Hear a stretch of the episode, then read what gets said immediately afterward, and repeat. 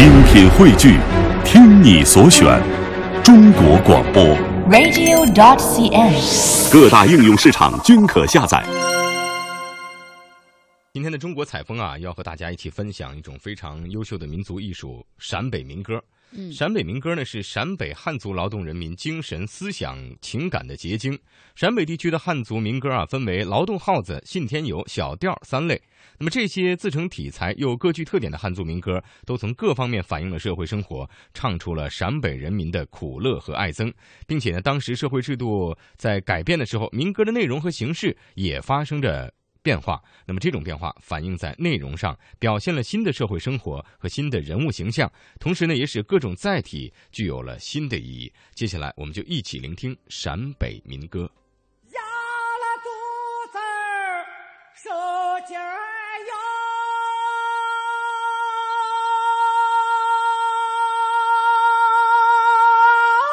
三刀刀来。这是一首著名的陕北民歌，名叫《泪蛋蛋抛在沙蒿蒿林》。没有漂亮的词藻、矫饰的煽情，有的是直白的方言、土的掉渣的歌词，将贫瘠黄土地上的青年男女对欣赏的人那份痴情与守望凸显得淋漓尽致。压着肚子受劲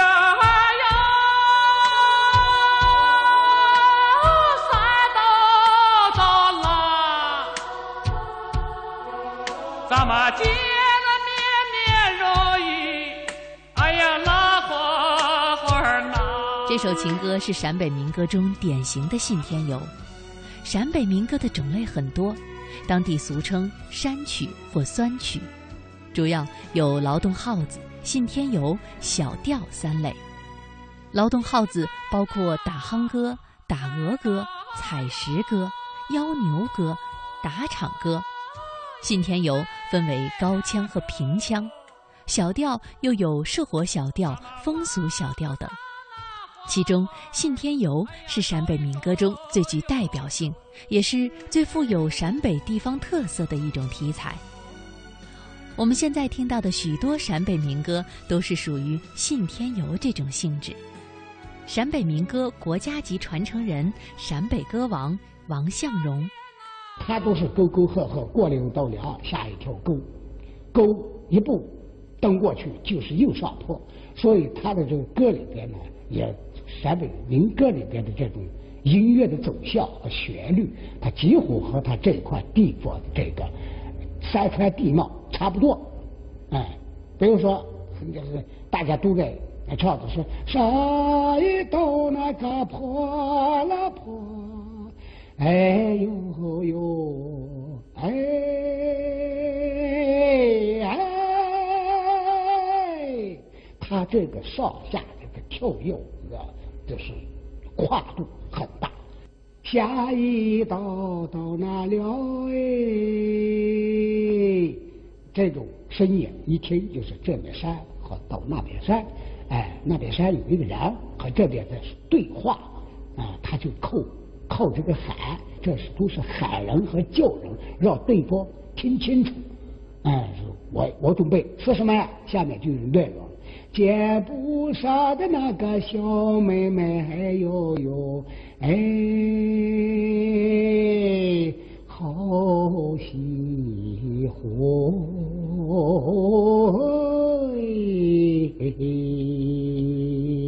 他这种东西就是，哎，有那个。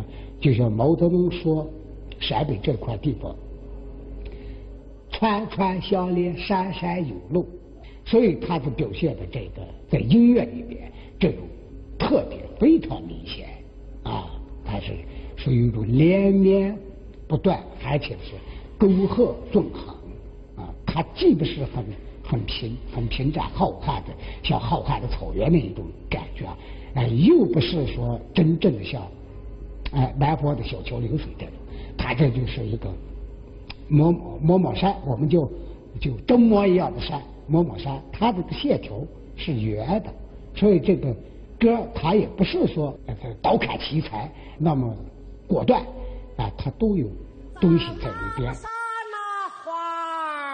哎呀，陕北山大沟深，所以当地人们习惯于站在坡上、沟底，远距离的大声呼叫或者交谈，而唱歌的人又将歌声送到对面山上，也必须把声音拉得很长，于是便在高低长短间形成了自由疏散的韵律。这种习惯自然会对信天游产生影响，因此信天游的曲调悠扬高亢、粗犷奔放，是人们印象中典型的黄土高坡上的歌。而陕北民歌中的榆林小曲，则有着和信天游完全不同的风格。陕西省艺术研究院副研究员李思奎：据有关的史料或者是地方志。嗯，就有过记载，比如说《榆林府志》上就有，大约吧。南方的南方籍的一些个做官的，在北京，在京城做官的，有的是退休了，用现在的话来讲，有的是被贬了，就到了榆林。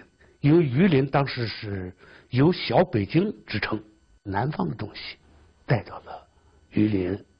结合了榆林的一些个呃民间音乐的一些特点，所以就在榆林安家落户了，所以就形成了风格。它江浙一带的风格，明清俗曲那风格和我们现在其他的，尤其陕西的一些民歌，呃，从风格特点上来讲，相去甚远。呃，与陕北刚才我们说到陕北的民歌是苍凉也好，是高亢也好。这个激越也好，明朗也好，和榆林小曲这么一个很典雅、很细腻这么个风格是大相径庭。这个就是明清俗曲，在这个有人研究出来说，认为这是明清俗曲在榆林的，在陕北的余绪。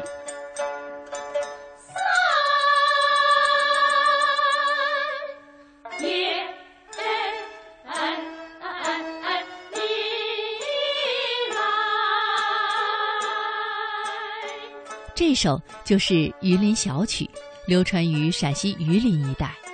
榆林曾经是兵家必争之地，又是茶马互市的重要商埠。从南方来的官员和商人不断带来南方的丝竹管弦和乐伎，并同北方的民歌相融合。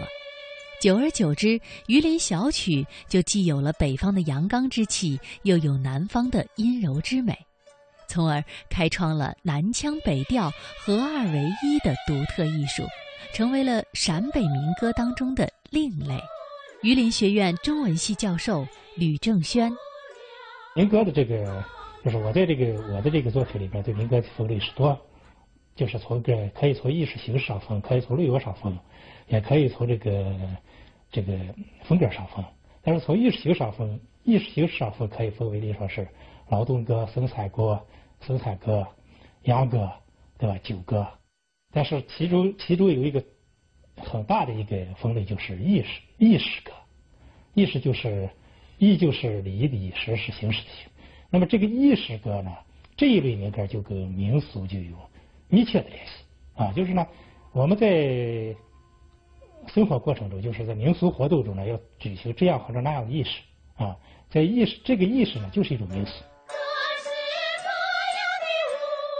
仪式歌是伴随着民间礼俗和祭祀等仪式而唱的歌，这是科学不发达，人类无法抵御自然灾害，无法消除病痛，不能掌握自己的命运，只有求助冥冥之中的造物主护佑时的产物。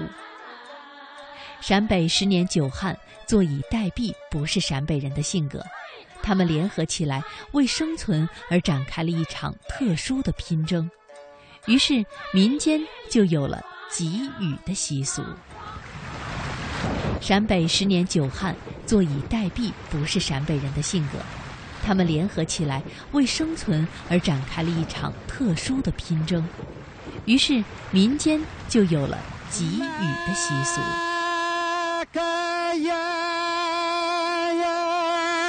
陕北民歌中蕴含着陕北人在苦难生活中磨练出的顽强生存意志和抗争精神。这种意识和精神在革命战争年代转化为革命热情和激情，催发出了一曲曲革命民歌和领袖颂歌，成为革命文化的典范。